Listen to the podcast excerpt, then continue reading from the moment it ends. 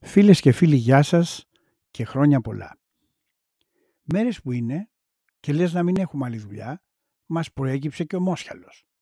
Ποιος είναι ο Μόσχαλος; Αν δεν τον ξέρετε, είστε πολύ νέος, είτε είστε πολύ νέος, είτε δεν παρακολουθείτε τα πολιτικά. Κάτι που στην Ελλάδα είναι μάλλον σπάνιο. Ο Μόσχαλος λοιπόν είναι καθηγητής της πολιτικής υγείας στο London School of Economics, το περίφημο LSE και βαθέων αριστερών καταβολών όπως τουλάχιστον ο ίδιος έχει δηλώσει στο παρελθόν στις σπάνιες περιπτώσεις που αναφέρθηκε στα παιδικά του χρόνια. Ο Μόσχαλος λοιπόν κατηφόρησε στην Ελλάδα το 2009 αν δεν κάνω λάθος και εξελέγει βουλευτής με το ΠΑΣΟΚ.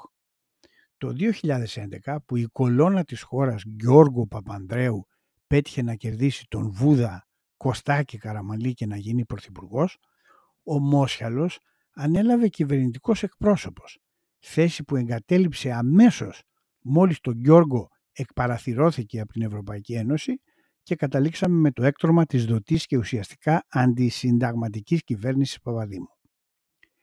Τώρα λοιπόν ο Μόσχαλος, βολεμένος πίσω στη Λόντρα, κάνει χιούμορ για τους εμβολιασμούς επιστροτεύοντας τον Ιωσήφ και την Παναγία, αναρτώντας την πιο πασίγνωστη φωτό, την πια πασίγνωστη φωτό στο facebook που έγινε αμέσως ανάρπαστη στην Ελλάδα. Η φωτό εξαφανίστηκε αμέσως μόλις οι πάντες έκαναν τον κύριο καθηγητή τόπι στο online ξύλο.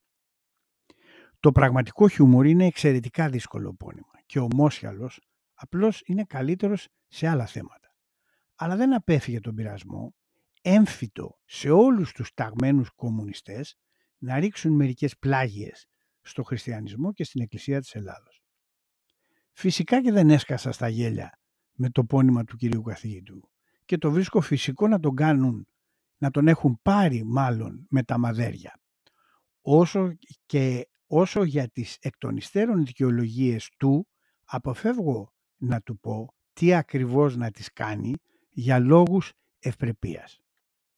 Η Ελλάδα ακολουθώντας τυφλά τα κυρίως εξαμεργής λεγόμενα trends, κοινώς δεν ξέρω τώρα η λέξη πώς μπορεί να μεταφερθεί σωστά στα ελληνικά, μαζί με τα περισσότερα κράτη της Ευρωπαϊκής Ένωσης, κατεδαφίζει συστηματικά την εθνική παράδοσή της και δημιουργεί χώρο για ό,τι χειρότερο και επιζήμιο της επιβάλλουν ή εκτός χωρίς να βγάζει τσιμουδιά. Οι Μόσχαλοι ως τσιράκια των εθνοκτόνων τύπου Γιώργο Παπανδρέου είναι χρήσιμα εργαλεία στη δουλειά της κατεδάφισης του ό,τι έχει απομείνει από τις ελάχιστες πια άμυνες που διαθέτει η χώρα μπροστά στο κοινωνικό, πολιτικό και ηθικό κατήφορο που επιβάλλουν οι προχωρημένοι λεγόμενοι της Δύσεως. Καλώς ξεσηκώθηκαν οι πάντες με τον προοδευτικό Μόσχαλο και καλά έκαναν και του έδωσαν κατακέφαλες.